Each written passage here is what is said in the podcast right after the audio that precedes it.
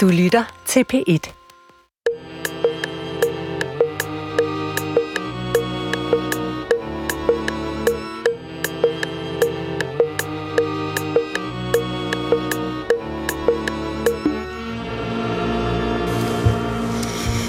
Goddag, mit navn er Peter Lund Madsen, og rigtig hjertelig velkommen til Hjernekassen på P1, som i dag skal handle om selvmord, og især om, hvordan man forebygger selvmord.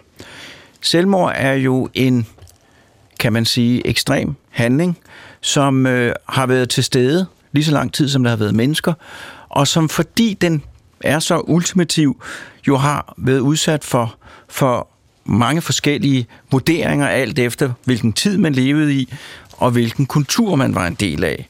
Og øh, i den vestlige verden, måske på grund af kristendommen, øh, måske på grund af andre ting, der har selvmord igennem tusind år øh, været forbundet med skyld.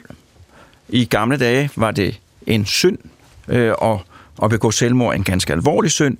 Øh, det er der i det moderne Danmark ikke så mange, øh, der har den oplevelse af, men det er stadigvæk øh, en handling, der er omgivet af en vis skyld, fordi at man burde have opsøgt hjælp, i stedet for at vælge denne tragiske løsning, som, som jo er både tragisk over for ens selv og ens omgivelser.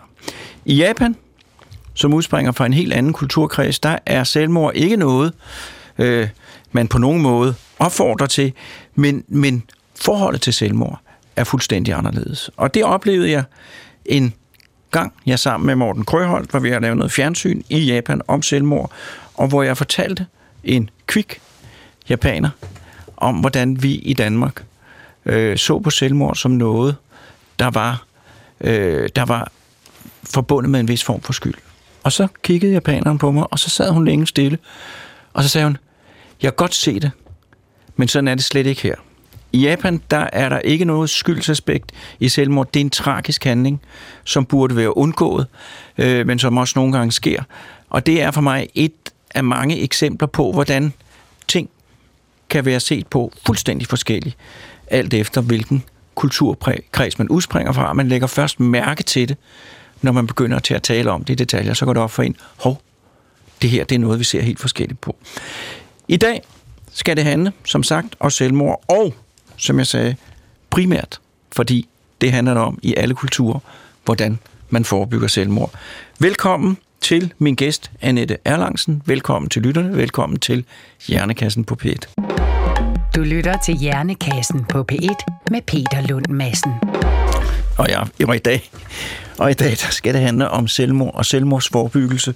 Og min gæst, det er som sagt Annette Erlangsen, programleder og seniorforsker, Dansk Forskningsinstitut for Selvmordsforebyggelse. Og velkommen til dig. Tak. Og tak fordi du ville komme. Og vil du ikke nok her til en start lægge ud med at fortælle ganske lidt om dig selv? Jo, øh, mit navn er Annette Erlangsen. Jeg er øh, født og opvokset på landet på Fyn, og øh, der har jeg boet i 20 år, og øh, så derefter har jeg boet omkring 30 år i mange andre lande end Danmark. Øh, jeg har en uddannelse inden for sociologi og en Ph.D. i demografi og epidemiologi, og så har jeg øh, arbejdet med forskning om selvmordsforebyggelse de sidste 20 år. Og inden vi går i gang, så er der jo noget, vi skal have sat på plads, og vi Ja. slutter også med at sige det, og jeg vil meget gerne have det dig, der siger det, for du kan alle detaljerne. Ja, og det er, at øh, hvis der er nogen, der har øh, selvmordstanker, så er det utrolig vigtigt at øh, søge hjælp. Fortæl det til nogen, du har tillid til. Øh, fortæl det til din læge, fortæl det til en anden tillidsperson. Hvis du ikke lige har nogen omkring dig, ring til øh, livslinjen eller ring til alarmcentralen. Øh, der er også en hjemmeside, der hedder selvmordsforebyggelse.dk, hvor man kan se, hvor man kan få hjælp henne i sin region. Øh, hvis man vælger at ringe til livslinjen, så er telefonnummeret 70 201 201. Så det er altså 70 201 201. Tusind tak. Husk at søge hjælp. Tak for dit ord, Annette. Og vil du så også gerne skal fortælle, hvad er Dansk Forskningsinstitut for Selvmordsforebyggelse? Ja, det er et øh, selvfinansieret øh, forskningsgruppe, der hører under Region H. Vi øh, har eksisteret siden 2012, og vi er den forskningsgruppe herhjemme, der laver mest forskning om selvmordsforebyggelse. Så det handler meget om selvmordsforebyggelse. Ja, det er det, vi øh, fokuserer på. Altså, vi øh, undersøger, hvem der er i højrisikogrupper, og vi øh, udvikler redskaber til personer, der har øh, selvmordstanker og afprøver, om de virker, og vi øh, forsøger også at, øh, hvis de virker, at implementere dem, altså at sætte dem i omløb. Det kommer vi tilbage til, men jeg, mm. jeg lægger ud med at sige, at, at selvmord har jo været en del af menneskets adfærd og historie, formentlig så længe vi har været her. Kan du fortælle noget om den historiske sådan, udvikling, eller øh, hvordan, det, hvordan det historisk hænger sammen? Ja, altså vi har beretninger også fra meget tidlige kulturer, øh, for eksempel øh, øh amerikanske indfødte indianere og andre øh, sådan oprindelige samfund, hvor, hvor selvmord også eksisterede, og blandt andet i form af, at øh, dem, der var ældre i gruppen, de måske, når, øh, når de mente, nu kunne de ikke bidrage længere til samfundet, så ville de gå væk og, øh, og ikke længere tage ressourcer fra gruppen og nærmest sådan lægge sig til at dø. Ikke? Så sådan nogle beretninger har vi, og vi har også øh, fra, fra øh, filosofien, ikke? at Sokrates, han, han tog skaren tydesaft. Så, så der, der, det har eksisteret, så vidt vi kan se, altid. Øh, og øh, men det er jo ikke ens betydende med, at det ikke er noget, man skal, skal forsøge at, at forebygge.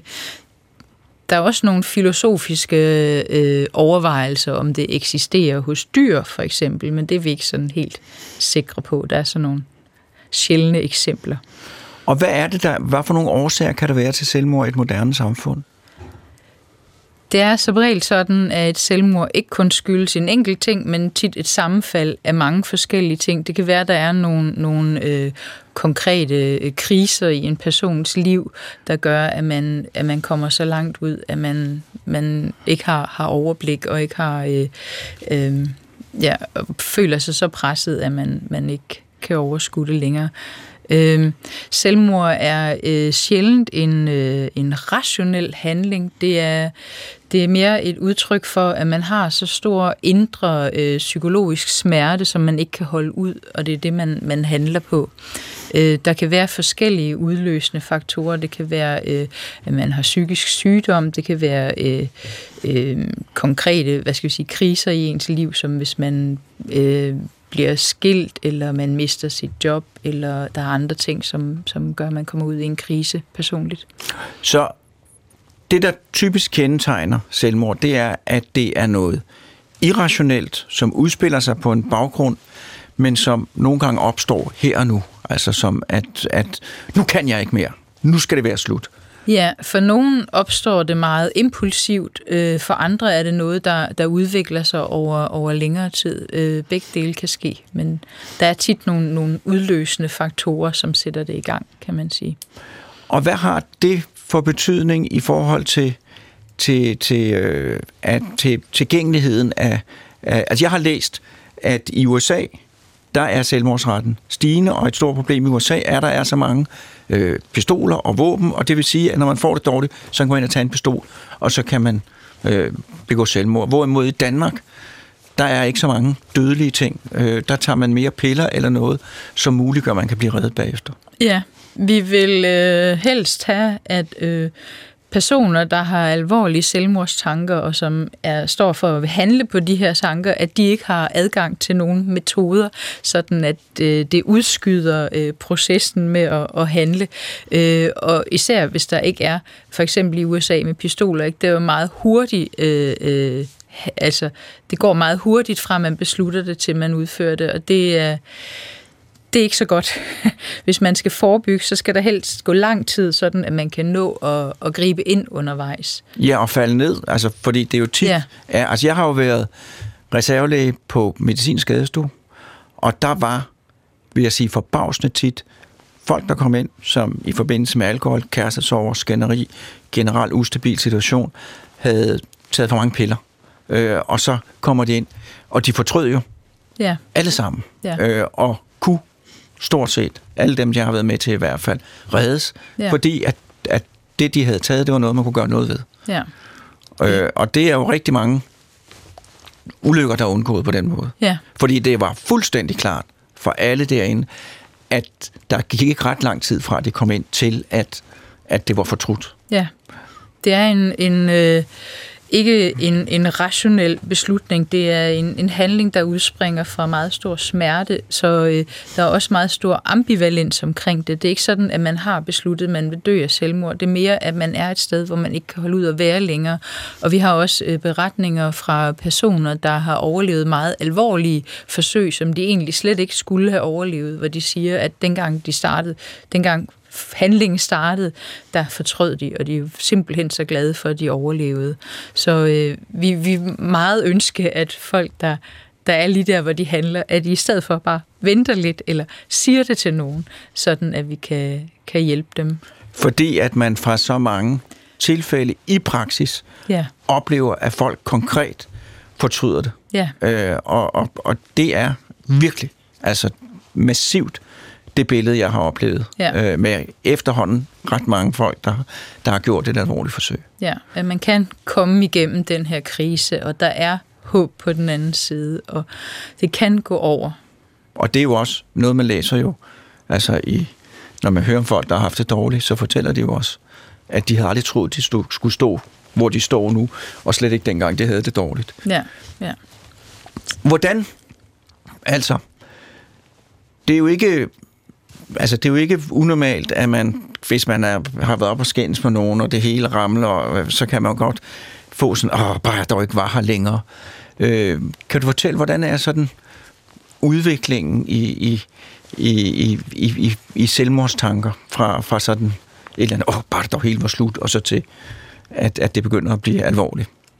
Ja, øh, vi har undersøgelser, der viser, at faktisk en stor del af befolkningen på et eller andet tidspunkt i deres liv har alvorlige selvmordstanker. Faktisk omkring 10 procent af befolkningen vil på et eller andet tidspunkt i deres liv opleve at have alvorlige selvmordstanker. Heldigvis er langt størsteparten af dem, øh, de er i det stadie, men de går ikke videre. De, de kommer så over krisen, eller Og de når ser... du siger alvorlige selvmordstanker, hvad, hvad dækker det over? Det er noget, de er blevet spurgt om, så de har selv sagt, de havde alvorlige selvmordstanker. Så de er så det er ikke bare, at man siger, nu har jeg, nu, nu vil jeg dø, og så næste, så drikker man en kop kaffe. Nu vil jeg ikke alligevel. Ikke? Det er noget, de har overvejet i, i længere tid, Ja. sandsynligvis. Ikke? Så er der nogen, der går videre til at lave deciderede planer om det, og overveje, hvordan der er nogen, der begynder, der, der, der, der begynder at, at, at Og forberede sammen, ja. sig til det, og der er også nogen, der, der decideret handler. Men hvis man ser på, på antallene, så, så langt de fleste, de oplever at have alvorlige selvmordstanker, men de går ikke videre. Det synes vi jo er godt. Men så de få, der, der, der ikke kommer ud af krisen, det er så dem, vi er, er meget interesseret i at, at hjælpe. Og det her med at tale om, at man har selvmordstanker og overvejelser, er det noget, som, som, som er nemt at gøre til familie eller gode venner, eller er det noget, som, som folk går og skjuler, godt kan gå og skjule? Jeg tror, at, at mange måske ville komme med en hentydning om det, men at de ikke rigtig oplever, at, øh, at deres øh, nærmiljø øh, responderer på det, at de måske nærmere trækker sig og, og ikke øh, føler sig tryg ved at tale om det. Øh, vi har... Øh, vi har øh, selvmordsforebyggende klinikker herhjemme, som yder samtaleterapi til personer, der har alvorlige selvmordstanker. Og vi har faktisk fundet, øh, vi lavet forskning, der viser, at den behandling, de yder, den øh, forebygger selvmordshandlinger. Så vi er ret sikre på, at det, den her behandling, den virker. Øh, når vi så spørger klinikerne, der arbejder i de her selvmordsforebyggende klinikker, hvad det er, der virker, så siger de, at de har selvfølgelig forskellige øh, øh, psykologiske teorier, de griber tilbage til, men det, som de egentlig fornemmer, er det virkelig virksomme element, det er det her med, det her det er et rum, hvor vi kan tale om selvmordstanker. Ikke? Når personen, brugeren kommer ind og fortæller, at jeg har selvmordstanker, så spørger de, okay, hvor mange, hvornår, øh, hvad er det for nogle tanker, du har? Ikke? Det er noget, vi kan tale om, og det er det, at personerne, de oplever, at de ikke kan andre steder. Ikke? Når de i talsætter det, så oplever de, at så trækker folk, så de bliver bange for at, at tale om det her, fordi de er bange for, at, at deres pårørende måske skal handle på sådan nogle tanker her. Ikke? Så øh, det er en ting, det vil være vigtigt at kommunikere ud, det er, at, at hvis folk giver ytringer om selvmordstanker, så er det virkelig vigtigt at tage dem alvorligt, og hvis man ikke selv føler sig kompetent til at handle på det, at man så kan få nogle andre til at hjælpe. Og hvad kan det være for en slags ytringer? Selvfølgelig kan det, Det være. er måske bedre, hvis jeg ikke er her øh, i morgen, når jeg kommer og er når du kommer, er jeg her ikke længere. Øh, det kan være mange forskellige måder. Ikke? Så i stedet for at sige, vise vasse, selvfølgelig skal du være her i morgen, så skal man sige, hvad mener du, Ja, når du siger sådan der? Hvorfor siger du det? ja. Og ligesom gribe fat i det. Og hvis man øh, har øh, en eller anden fornemmelse omkring, at nogen, der er tæt på en, måske ikke har det godt, og måske overvejer øh, selvmord, så at man spørger ind til det, i stedet for at, at ignorere den fornemmelse. Det, det, man kan ikke gøre noget galt ved at spørge ind til det. Og hvordan kan man spørge? Jeg fornemmer, at du ikke har det godt. Øh, Kan vi tale om det? Hvad er det for nogle tanker, du har? Øh, Har du tanker om at tage dit eget liv? Øh, Man kan ikke, man kan ikke øh, øh, spørge for meget. Man kan ikke, øh, man kan ikke inducere tanker om Det er ikke sådan, når om, øh, man spørger, og så, nej, der fik jeg ideen. Ja, Ikke? det sker ikke. Nej. Det skal Så- man ikke være bange for. Nej. Så der er ikke nogen på den måde risiko forbundet med det. Nej. Og det du så også siger, det er, at, at 10 procent af befolkningen har på et eller andet tidspunkt haft alvorlige. Ja. selvmordstanker, som Ja. jo er som jo er, er alvorlige selvmordstanker, som er, hvor man er. For det ville være rart, hvis man kunne tale med nogen om Ja. det, eller hvor en ven kunne sige, om det, det lyder virkelig svært. Det lyder som om, du har det virkelig svært. Hvor er du nu? Kan vi aftale, vi sætter os og taler om det i morgen igen? Eller, eller skal vi gå hen og tale med lægen om det? Skal vi ringe til livslinjen sammen? Eller skal vi tage kontakt til nogen? Ikke? Der er Og- mange og- muligheder. Ja, og det er jo det, hvis nu, at man så har en, et familiemedlem, hvor man tænker, det her, det er, det, det, det, det gør mig bekymret. Ja. Hvad, hvad vil så det næste skridt være?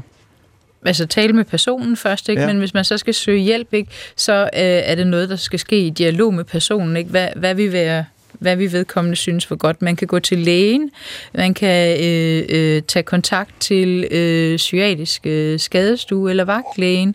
Øh, gå ind på hjemmesiden selvmordsforebyggelse.dk, der kan man se, hvad der er af hjælpemuligheder, alt efter hvor, hvor akut øh, selvmordstankerne er.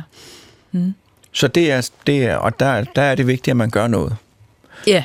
Og de her terapi eller klinikker, hvor man har øh, taler med folk, der har hvad, kan du fortælle mere præcist, hvordan foregår den behandling?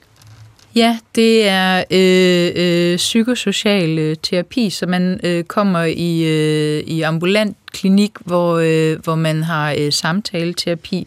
Det er typisk øh, sek, et forløb på 6-8 timer, hvor man så kommer en gang hver anden uge eller hver uge, alt efter hvad det er. Og så i den første samtale med behandleren, der gennemgår man sådan, hvad, øh, hvad var det, der udløste selvmordstankerne, og har man oplevet det før, og har man oplevet tidligere andre ting i livet, der har påvirket en på den her måde, og så laver man sådan fælles en plan om, hvad kan man, øh, hvad kan man gøre, når de her tanker opstår, hvordan kan man øh, bearbejde det her og lave nogle strategier for, hvordan man kan mestre sådan nogle kriser fremadrettet også.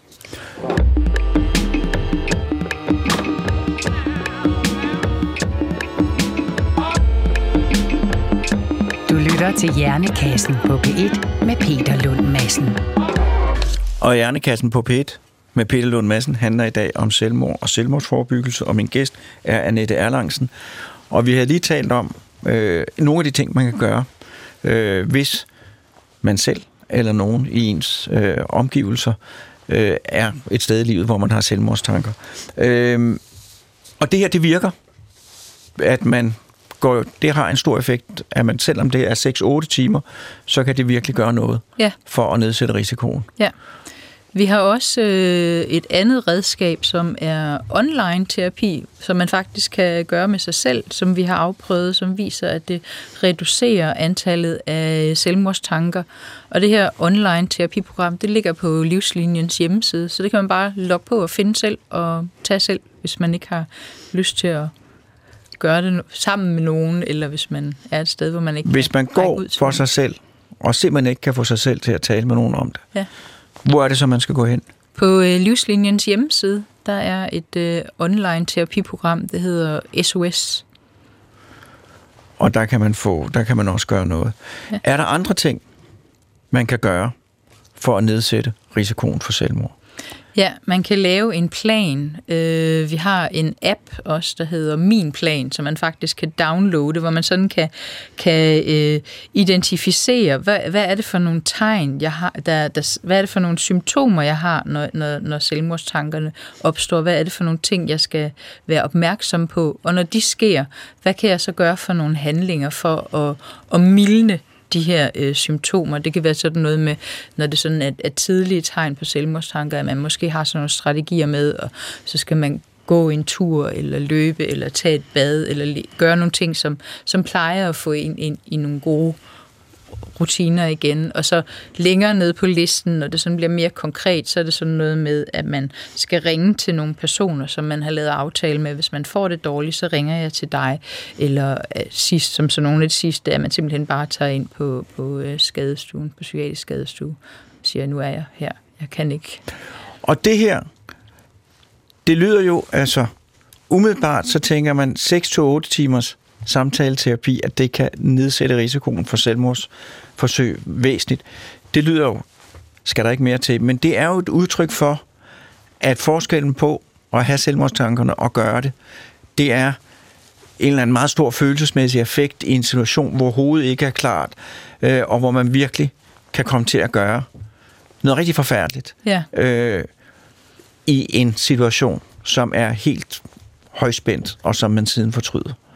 Og det, det drejer sig om for jer, det er simpelthen at sørge for at få undgå, at folk kommer derhen, og hvis de er der, at de så øh, får hjælp til at gøre det rigtigt i den situation. Ja. Men det hele, som man må underskrive, det er altså, at, at det er noget, der har at gøre med, at man er bragt i en situation, hvor det er følelserne, der raser i ens sind, øh, og man gør noget, som man vil fortryde bagefter. Ja, og der er det så, at vi håber, at hvis man ikke selv kan, at man så har nogen omkring sig, som kan se, nu er du der helt i den der røde situation der, nu er vi nødt til at søge hjælp, sådan at, at der ikke sker nogle uovervejede handlinger. På mig, øh, der kan det her lyde som noget, der tit kan optræde i, i ungdomstiden, hvor følelserne jo er, er meget stærke, og hvor man kan have mindre erfaring med, hvordan man, man takler dem. Er, er det her et, noget, som unge mennesker er mere i risikozonen for end, end, end gamle voksne? Ja, øh, vi ved, at, at øh, unge mennesker de er, er mere impulsive, så det, det er helt klart unge personer, vi er meget bekymrede for skulle, skulle handle meget hurtigt. Øh, vi kan se, at hos ældre mennesker, når selvmordstanker opstår, opstår så er, er det mindre impulsivt, øh, men øh, desværre er det også sådan, at når vi kigger på øh, statistikkerne over øh, selvmord, at så kan vi se, at øh, selvmordsraten er faktisk højest hos de ældre. Øh, de har faktisk en selvmordsrate selvmordsrate, der er omkring øh, fem gange højere end unge personer omkring 20 års alderen. Og ældre, hvornår begynder man at blive ældre? Det er et vigtigt spørgsmål. ja, det, kommer, det, det rykkes med hvert år, men selv bliver et år ældre også. Ikke? Øh, omkring 75 år. Jo ældre man er, desto højere er raten, men, men 75 år, 80 år, det er dem, der har den højeste rate i Danmark. Men der kunne man jo også forestille sig, at jo ældre man bliver, jo mindre impulsstyret øh, er det også. Ja, men men stadigvæk så, så handler de jo så desværre på, ja, på, på deres og har tanker. Det samme behov og, for og, at få afledning. Jo, ja, det er jo vigtigt at lave forebyggelse der også. Så. Helt klart. Øh, hvor mange mennesker begår selvmord i Danmark? Det ligger på omkring øh, cirka 600 om året. Det har ligget omkring det niveau øh, siden øh, 2007. Øh, her i de sidste par år, der har vi set, det var lidt færre, og det sidste år, vi har data for, det er øh, 2001, og der var der omkring øh, 540 selvmord. Så øh, vi ligger på en 500-600 om året. Er det højt internationalt set? Det er øh, sådan, vi ligger i mellemfeltet, hvis ja. man kan sige det sådan. Ja. Kan der være forskel fra kultur, fra land til land til, hvorfor at, at der er flere selvmord et sted end et andet sted? Ja, vi øh, ser store forskel i selvmordsraterne internationalt. Øh, blandt andet lande, hvor de har øh, en meget øh, dominerende religiøs kultur, for eksempel i muslimske lande, der ser vi ret lave øh, selvmordsrater, som måske kan hænge sammen med, at i de lande øh, er det også ifølge religionen forbudt at, at at have selvmord. Øh, det kan dels være sådan noget, det kan også være, at registreringen af selvmord måske ikke er helt så pålidelig. Der er også øh, andre kulturer, hvor, hvor, øh, hvor selvmord måske øh, historisk har været en mere accepta- accepteret løsning. Øh, vi har også eksempler, øh, for eksempel også på Grønland, hvor der jo er øh, den højeste selvmordsrate i verden. Øh, vi ved, at øh, mange af de her øh, øh, kulturer, hvor der er oprindelige samfund, som øh, Aborigines i Australien, Maorier i New Zealand eller Inuit i Nordkanada, at de har meget høje selvmordsrater. Ja, og det er jo også formentlig noget, der har at gøre meget med, at der øh, i Grønland, der er, jo, der er jo meget stor adgang til skydevåben. Ja. Øh, og igen så ryger den der øh, amerikanske forklaring ind. Ja. Jeg læste en meget øh, positiv øh, beskrivelse af de glo- den globale selvmordsrate hos kvinder, som var stærkt faldende. Øh, primært på grund af, at der var meget færre kinesere, Ja. kinesiske kvinder, øh, der begik selvmord. Kan du fortælle noget om det? Ja, øh, Kina er jo et af de største lande i verden, så, så øh, deres indflydelse på, på selvmordsraten i verden er ikke øh, ubetydelig. Og øh, det vi så i øh, begyndelsen af 2000-årstallet, det var, at øh, blandt andet kinesiske kvinder i øh, landdistrikter havde meget høje øh, selvmordsrater. Og det er så noget, der har ændret sig over de senere år, tiger, og, og det er så det, der har resulteret i, i, et, i en observeret fald for kvinder. Men jeg læ- og forklaringen læste jeg, og nu må du rette mig, hvis jeg tager fejl, det var, at kinesiske kvinder, når de bliver gift, så bliver de flyttet ud til svigerfamilien. Og når de flyttede ud til svigerfamilien på landet, hvis de så ikke kunne med svigermor, så havde de en tilværelse, som simpelthen ikke var særlig attraktivt, og de var meget isoleret. Hvorimod nu flytter de stadig ud til svigermor, men svigermor bor i storbyerne, så hvis svigermor er utålig, så er der en masse andre i nærmiljøet, man kan bruge til at, at, at få hjælp fra.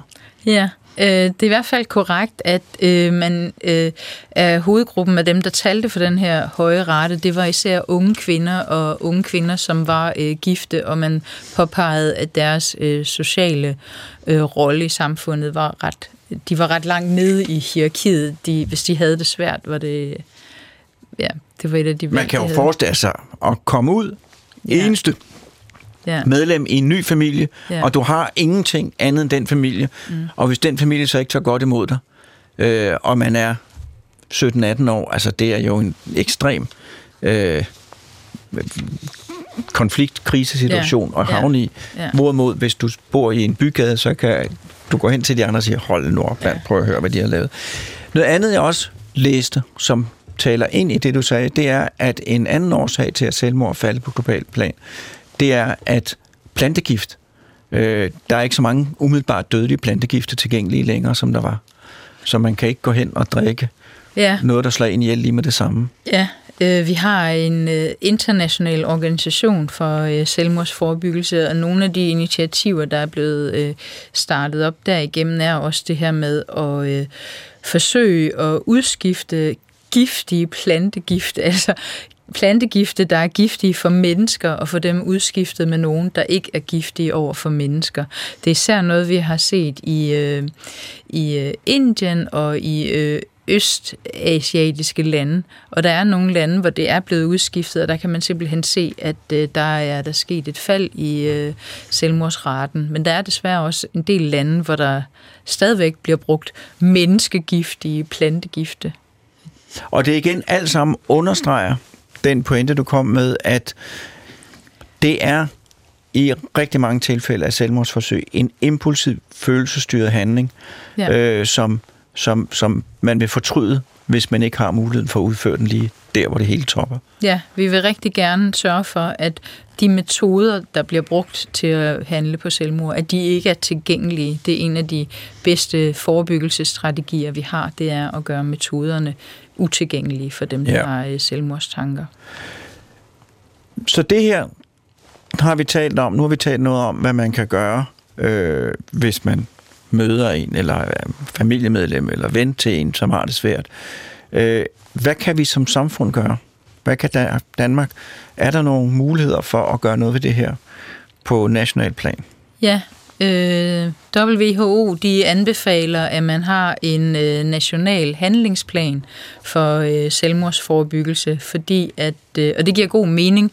Øh, her i Danmark har vi øh, haft en en gang omkring år 2000 skiftet havde vi en i 3-4 år, og så har vi ikke haft nogen siden. Så det betyder, at herhjemme har vi øh, ikke rigtig nogen koordinering omkring hvad skal der gøres for at forebygge selvmord. Ikke? Så de tiltag, der kommer, det er nogen, der får en enkelt god idé her, eller nogen, der kan skaffe penge til noget der.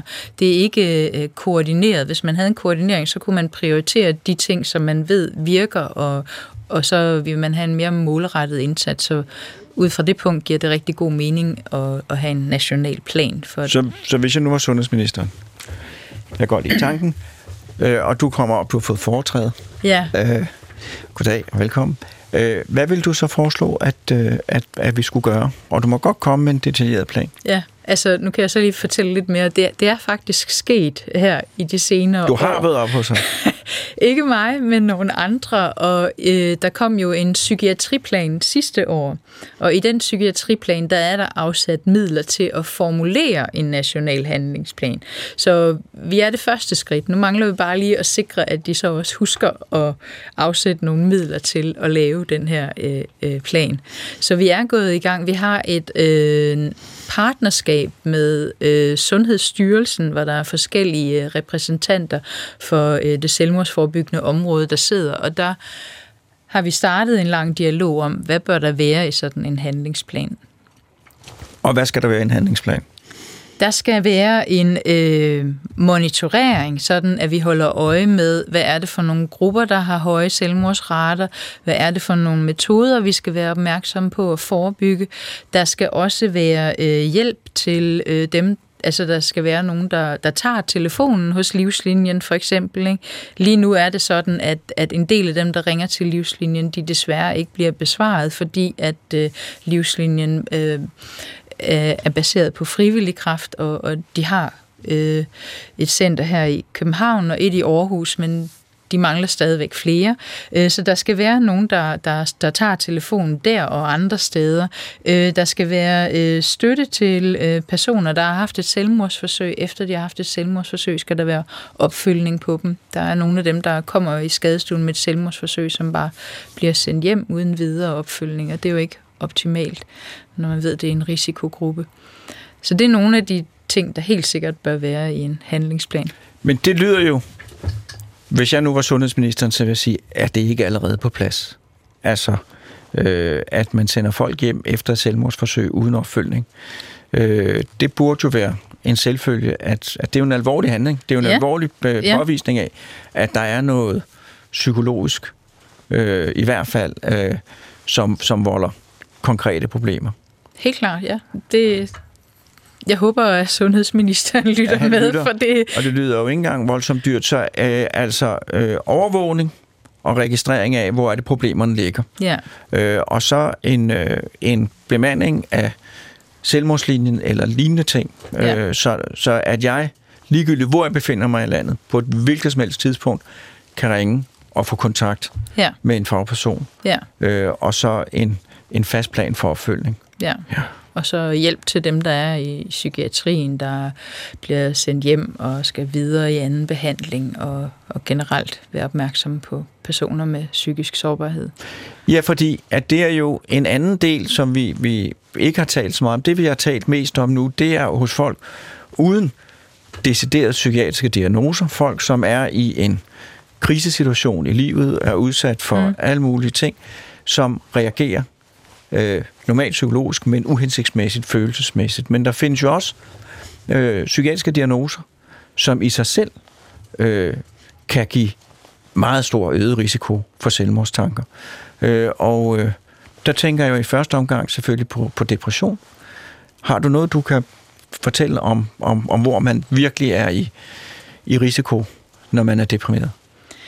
Altså, de fleste psykiske sygdomme er forbundet med en øget risiko ja. for selvmord, så det er selvfølgelig på stadier, hvor man, hvor man lider af, af, altså hvor depressionen er meget slem, at man er i høj risiko, ikke? og der er det jo vigtigt, at man får hjælp i, i, i psykiatrien og får den behandling, man har brug for. Men at der også bliver, bliver øh, taget hensyn til, hvad man har af behov selv. Ikke? Altså brugerinddragelse er vigtig. Også. Men der er jo det der, for første gang man hører det paradoks, at hvis man er det er fordi, at jeg har ikke prøvet det, jeg har hørt det, hørt om det, jeg har set det, men jeg er overvist om, at det er sandt, at hvis man, det at være rigtig deprimeret, det er ubeskriveligt forfærdeligt. Ja. Øh, man skal have prøvet det, for at vide, hvad det er. Det ved jeg, for jeg har set, hvordan det ser ud.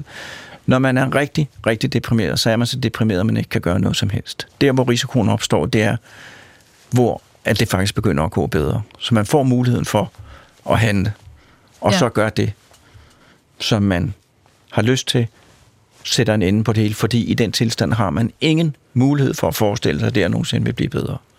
Og der er jo selvfølgelig, at man er en risiko.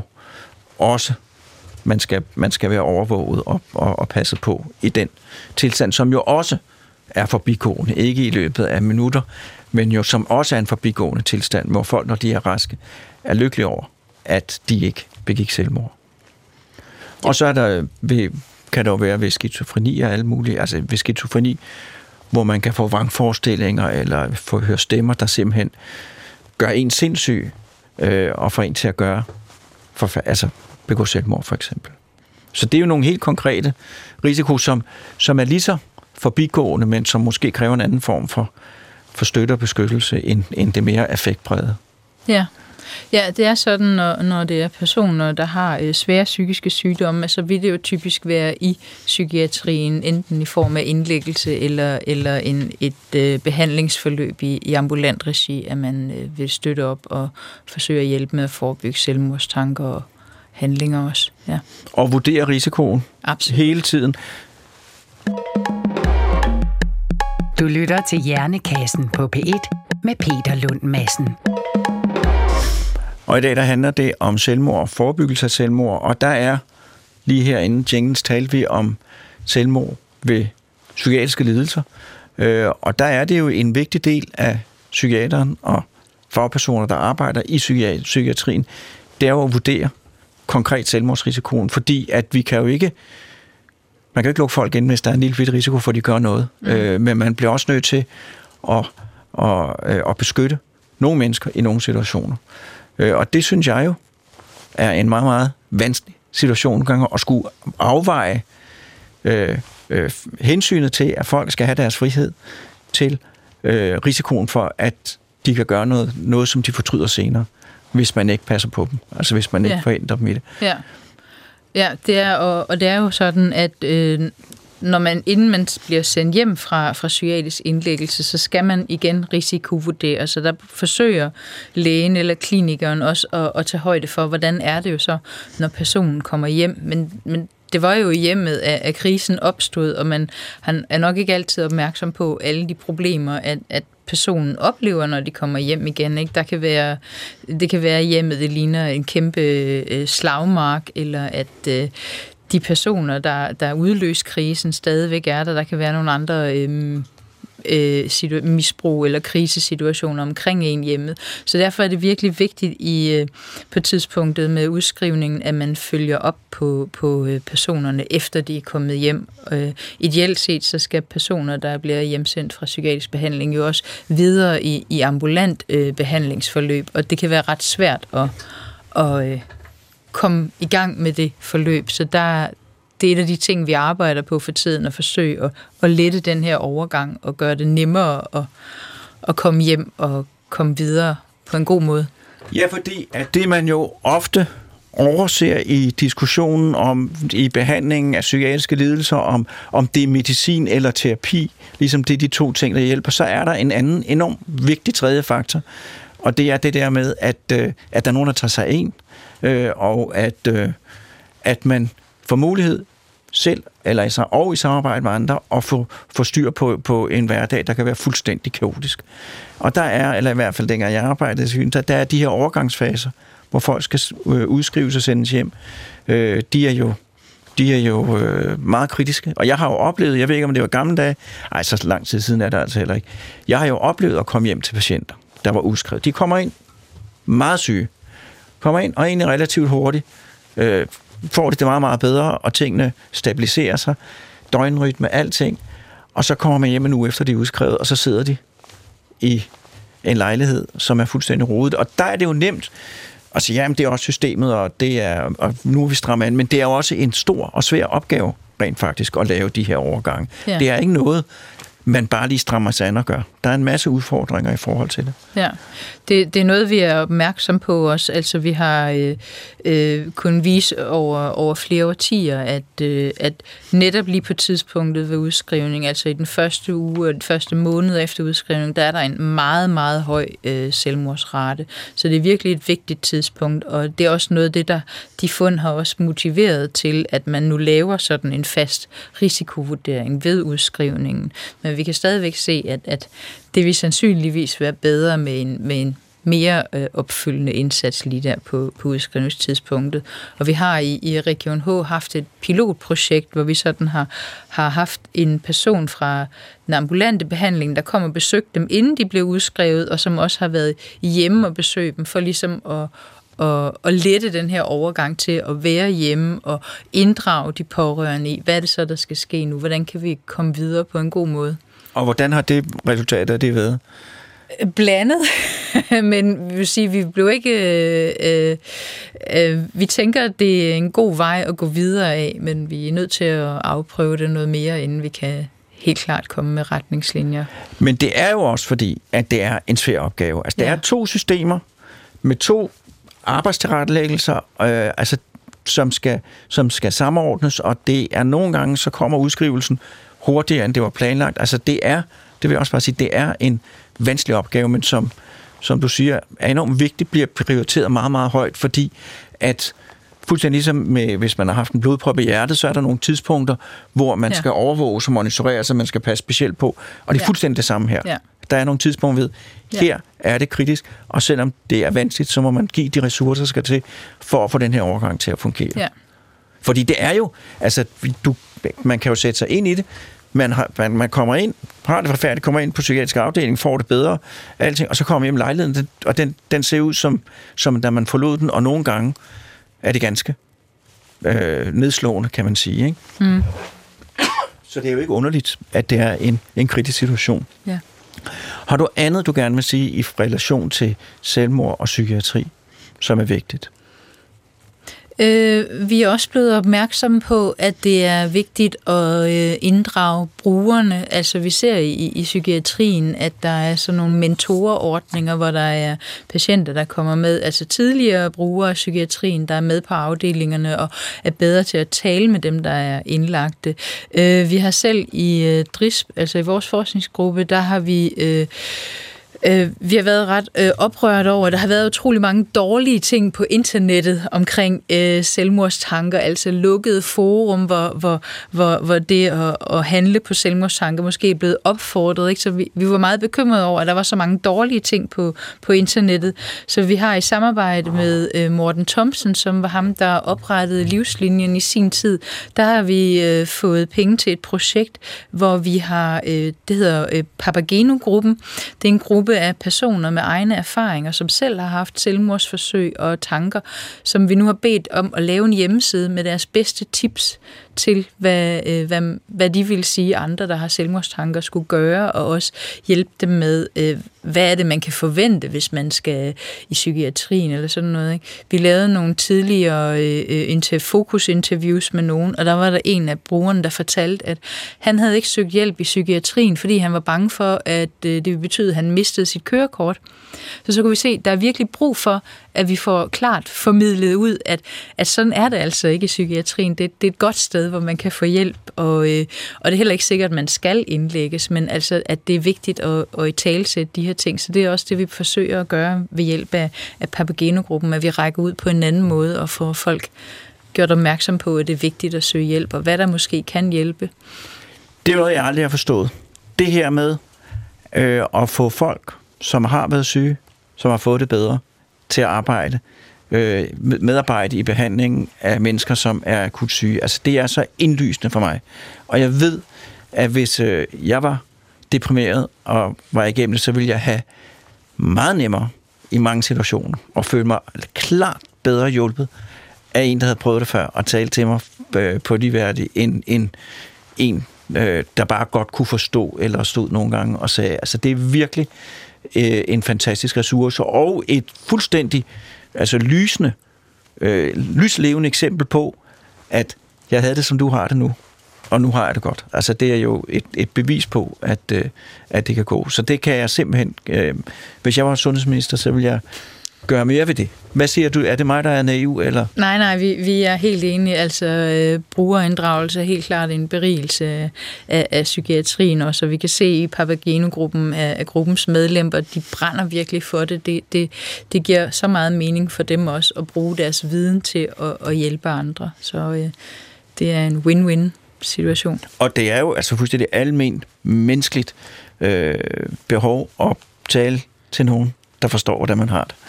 Ja. Øhm, så er der noget, der hedder øh, kulkælderen.dk. Ja, det er netop den, Papageno-gruppen Det er Papageno-gruppen laver. Ja, ja. Øhm, men den er ikke færdig endnu, så man kan ikke finde den endnu. Men den, og hvornår kan man finde den?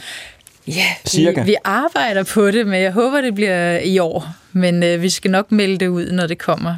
Øh, men, og hvor kan man se det bliver en hjemmeside, som man så bare kan finde ja. på nettet. Den bliver tilknyttet øh, selvmordsforebyggelse.dk også. Og så er der noget med, øh, med, øh, med øh, forskellige årstider og forekomsten af selvmord. Ja. Øh, jeg vil jo, nej, det vil jeg ikke, men øh, nogen vil jo, umiddelbart vil man sige, efterår. Øh, det er der. Øh, nu bliver det mørkt, så er det også ved det samme. Men hvordan er det i virkeligheden? Ja, der er mange, der tror, at det er efteråret eller vinteren, at selvmordsraten er højst, men det er faktisk øh, i foråret, i sensommeren, at man ser den højeste øh, selvmordsrate herhjemme, og det er også det samme i, i, i nabolandene. Og hvis man kigger på, øh, på den anden side af jordkloden, så er det også omvendt månedsmæssigt, altså det er der i sensommeren. Og det kunne måske hænge lidt sammen med det, du sagde før også med, at, at der er mange af dem, der, øh, der der udfører selvmordshandlinger, som måske har depressioner, og i den fase, hvor de er, er mere... Øh, hvor de lider under depression, der har de måske ikke overskud og energien til det, men så øh, om foråret, når folk får mere energi, så kan det være, at det er det, der gør, at de handler. Det er i hvert fald en af de hypoteser, der er blevet præsenteret for at forklare det her fænomen. Men der er sådan forskellige øh, øh, forhold omkring selvmord, som er lidt... Øh, pussy, kan man sige. Øh, vi ved for eksempel også, at øh, når der er krig i et land, så øh, falder selvmordsraten. Så der er sådan nogle samfundsfaktorer, der har, har indflydelse på, øh, på hyppigheden af, af selvmord også. Og kan du have en, en, en, en, en, en forklaring på, hvorfor at krig i et land nedsætter selvmordsraten? Det, øh, vi, vi så det lidt. Vi har også øh, haft nogle bekymringer øh, på, øh, i begyndelsen af coronapandemien, om det skulle føre til en stigning af selvmordsraten.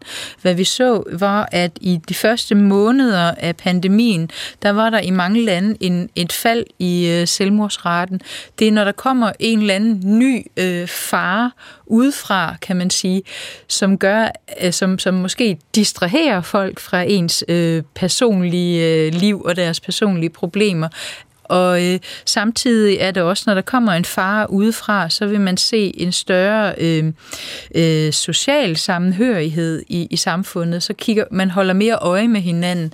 Det oplevede vi også lidt i begyndelsen af pandemien, at folk blev bedre til at, at, at tjekke op på hinanden, dem der boede alene og sådan noget, så er der en større sammenhørighed, og det gør så også, at, at folk måske ikke handler på deres selvmordstanker. Så vi har sådan en, nogle, nogle ting, der kan ske på samfundsniveau også til at, at forebygge øh, selvmord. Jeg kan huske en gang på, øh, på, på et hospital øh, i Københavnsområdet, hvor der var en patient, der var tvangsindlagt, og øh, hun skulle så ned og have tale med nogle, nogle der er sådan et, et råd, man skal for, hvor man kan prøve at overtale dem om, at nu skal jeg ikke være tvangslagt mere, og så hører de alle mulige argumenter, og så finder de ud af. Øh, og så da de var færdige, så gik hun, overlægen og en sygeplejerske ned i kælderen, og så overlægen støder hovedet hårdt ind i sådan et lavt hængende rør og besvimer og blodet sprøjter ud. Og sygeplejersken går i panik, og den eneste, der handler fuldstændig rationelt og forståeligt, det var den tvangsindlagte patient, der sørger for, at det hele kommer i orden. Så, så det er jo øh, nogle gange, at, øh, at det kender man jo også for sig selv, at, øh, at øh, når der kommer noget, så samler man sig, og så, øh, og så kan man lige pludselig en hel masse ting, som man ikke kan. Her til sidst, så vil jeg godt øh, prøve ligesom at, at gentage, at, vi, at hvis vi kan repis, re, hvad det hedder, øh, gentage det, man skal gøre. Ja. Hvis nu, øh, i første omgang, hvis man selv går rundt og bliver mere og mere dvælende ved tanker om selvmord, hvad skal man så gøre? Skal man øh, helst fortælle det til nogen. Øh, fortælle det til en tillidsperson, eller øh, søge hjælp i, øh, i ens nærmiljø, læger, sundhedspersonale, andet. Øh, hvis der ikke er nogen, man, man ønsker at tale med, så kan man jo også ringe og søge hjælp, øh, både i øh, det offentlige, altså i psykiatrien. Øh, man kan gå ind på selvmordsforebyggelse.dk og finde, hvad for nogle telefonnumre det er i ens region, man kan ringe til vagtlægen eller, eller psykiatrisk skadestue, hvis man er meget øh, i en svær krise. Man kan også ringe til livslinjen selvfølgelig på 70 201 201. Ja. Og hvis man har nogen i ens omgangskreds, det kan også bare være en kollega, det kan være hvad som helst, som siger sådan, sådan nogle ting. Og hvad er det for nogle ting, det kan være for eksempel? Hvis man, kom, hvis man har en, en fornemmelse om, at en person ikke har det godt, eller har nogle svære tanker, ikke, så kan man jo spørge ind til det. Det, det er tit noget, man, man, man nærmere fornemmer, end, end at der kommer nogle, nogle klare udtryk omkring det. Ikke? Og man kender måske også nogle, nogle forhold, der gør, at en person er i en krise. Ikke? Altså hvis man lige har mistet et job, eller hvis man lige har, har øh, øh, oplevet et svært tab på en eller anden måde. Man så spørger og ind til det. Det der, man, når, hvis man fornemmer, det skal man tage alvorligt, fordi som du siger, det er 10 procent, ja. som har haft alvorlige selvmordstanker, som jo ligger et ja. stykke ned ad kæden. Så det her, det er noget, der forekommer rigtig hyppigt. Øh, øh, forskellige grader af selvmordsovervejelser, fordi at man ikke kan gå gennem livet, ja. uden at komme i, i kriser af den ene eller den anden art. For man kan ikke gøre noget forkert ved at spørge. Man kan Nej. ikke øh, opmuntre nogen til at handle på selvmordstanker ved at spørge ind til det. Så, øh, så man skal ikke være nervøs for at spørge. Det er bedre at spørge på en eller anden dum måde, end slet ikke at spørge. Så. Og hvis så vedkommende siger, ja, jeg tænker nogle gange på, at det ville være bedst, hvis jeg ikke var her. Mm. Hvad skal man så? Ideelt set, hvis man kan, kan bære samtalen, så skal man prøve at finde ud af, okay, hvor alvorligt er det, og øh, hvor konkrete planer har personen om det. Øh, er det noget, vi skal handle på her og nu? Er det noget, hvor, hvor jeg skal tage, tage ham eller hende med ud på skadestuen? Er det, er det så slemt? Eller er det noget, hvor vi kan sige, okay, nu snakker vi om, hvordan det er her og nu, hvordan kan vi løse problemerne? Eller og hvis man ikke føler, at man kan, kan hjælpe eller magte det, så øh, inddrage en anden person. Øh, tag kontakt til og, lægen. Eller, ja. Og det der jo er, øh, man kan sige, det, det er alvorligt, at folk siger, at jeg har virkelig ikke lyst til at, at, at leve mere. Jeg synes, at, at det er så forfærdeligt. Men det bliver endnu værre, hvis personen siger, jamen jeg har simpelthen gjort mig overvejelser om, hvad jeg kunne gøre. Og rigtig slemt det er, hvis man så har, har gjort konkrete handlinger i retning af det, så er det altså, at man virkelig skal, skal sige. Og det, der er, det, der er vigtigt at understrege, det er jo det her, som vi har talt om så mange gange, at, at folk fortryder det. Ja. Øh, personer, der har selvmordstanker, de er ikke et et rationelt sted i deres øh, øh, tanker. De øh, er i en krisesituation, så de har ikke overblikket. Så det er derfor, det er virkelig vigtigt at, at hjælpe dem med at, at, at holde det ud, indtil man, man øh, kommer lidt mere ud af krisen, indtil man kan få afhjælpet de, de, de svære tanker. Og der er det jo vigtigt at understrege og huske på, at selvom vi mennesker, vi til dagligt, de fleste af os opfører os fornuftigt, nogenlunde, nogenlunde øh, og der er tjek på tingene, øh, så er det en fuldstændig uigendrivelig del af menneskelig adfærd, at man kommer i sin følelsesvold. Det sker for os alle sammen, eller det, jeg kender ikke nogen, det ikke er sket for, øh, at man tænker ting, gør ting, øh, kommer steder ud, hvor det ikke er det rationelle, der styrer det. Øh, så derfor så er det noget, der kan ske for os alle sammen. Og man kan ikke undgå at gå gennem tilværelsen uden at komme i situationer, hvor, hvor tingene simpelthen ikke flasker sig. Øh, så, så det her, det er, det, er, det er noget, der kan ske for os alle sammen. Øh, og det er, ikke, det er ikke et tegn på, at der er noget alvorligt galt. Nej. Det er bare et tegn på, at lige nu og her, er der noget, der skal tages sig af. Ja. Og man skal heller ikke være nervøs, hvis man oplever at få, få selvmordstanker. Det sker jo som sagt for mange mennesker, ikke? så det er ikke, det er ikke decideret en, et farligt sted at være, men man skal bare vide, at, at man skal helst tage sig nogle forholdsregler, sådan at man ikke risikerer at handle på det, og sørge for, at man kommer Det er godt ikke- videre. Det er ikke et tegn på, at der er noget galt med en, men det er et tegn på, at man er muligvis et sted, hvor man skal passe på, for ikke at komme til at Ja. gøre noget, man fortryder. Ja. Og der er nogle ting nu om dage, øh, man kan gøre. Man kan ringe. Hvor er det, man skal ringe hen? Til livslinjen. Ja. Vi har haft det, men vi tager det igen. 70 201 201, eller man kan gå ind på øh, selvmordsforebyggelse.dk. Altså, vi har også øh, hjælperedskaber som online terapi, hvor man ikke behøver at gå i øh, psykiatrisk behandling, hvis man ikke ønsker det. Så der, der er muligheder for at få hjælp også øh, andre steder. Og med de ord vil jeg gerne sige tusind tak, til du kom. Øh, og tak. for indsatsen i dag og generelt. Øh, og øh, jeg håber, og det lyder også som om, at det her det er noget, som der vil blive taget endnu bedre hånd om, end der gør nu. Det er i hvert fald noget, hvor man kan gøre noget. Det er der ingen tvivl om. Og med disse ord vil jeg også sige tak til Morten Krøholt, min producer. Øh, og jeg vil sige tak til lytterne. Og så vil jeg jo minde om, at i dag er det den sidste vinterdag. I morgen er den første forårsdag. Kalenderteknisk set. Øh, det er nu mit forår topper. Nu er der ikke taget hul på det. Øh, I april så er det er allerede gået en tredjedel. Men nu er mit forår der. Øh, og med det vil jeg sige, ha' det rigtig godt. Godt forår og på genhør igen. På genhør med nu.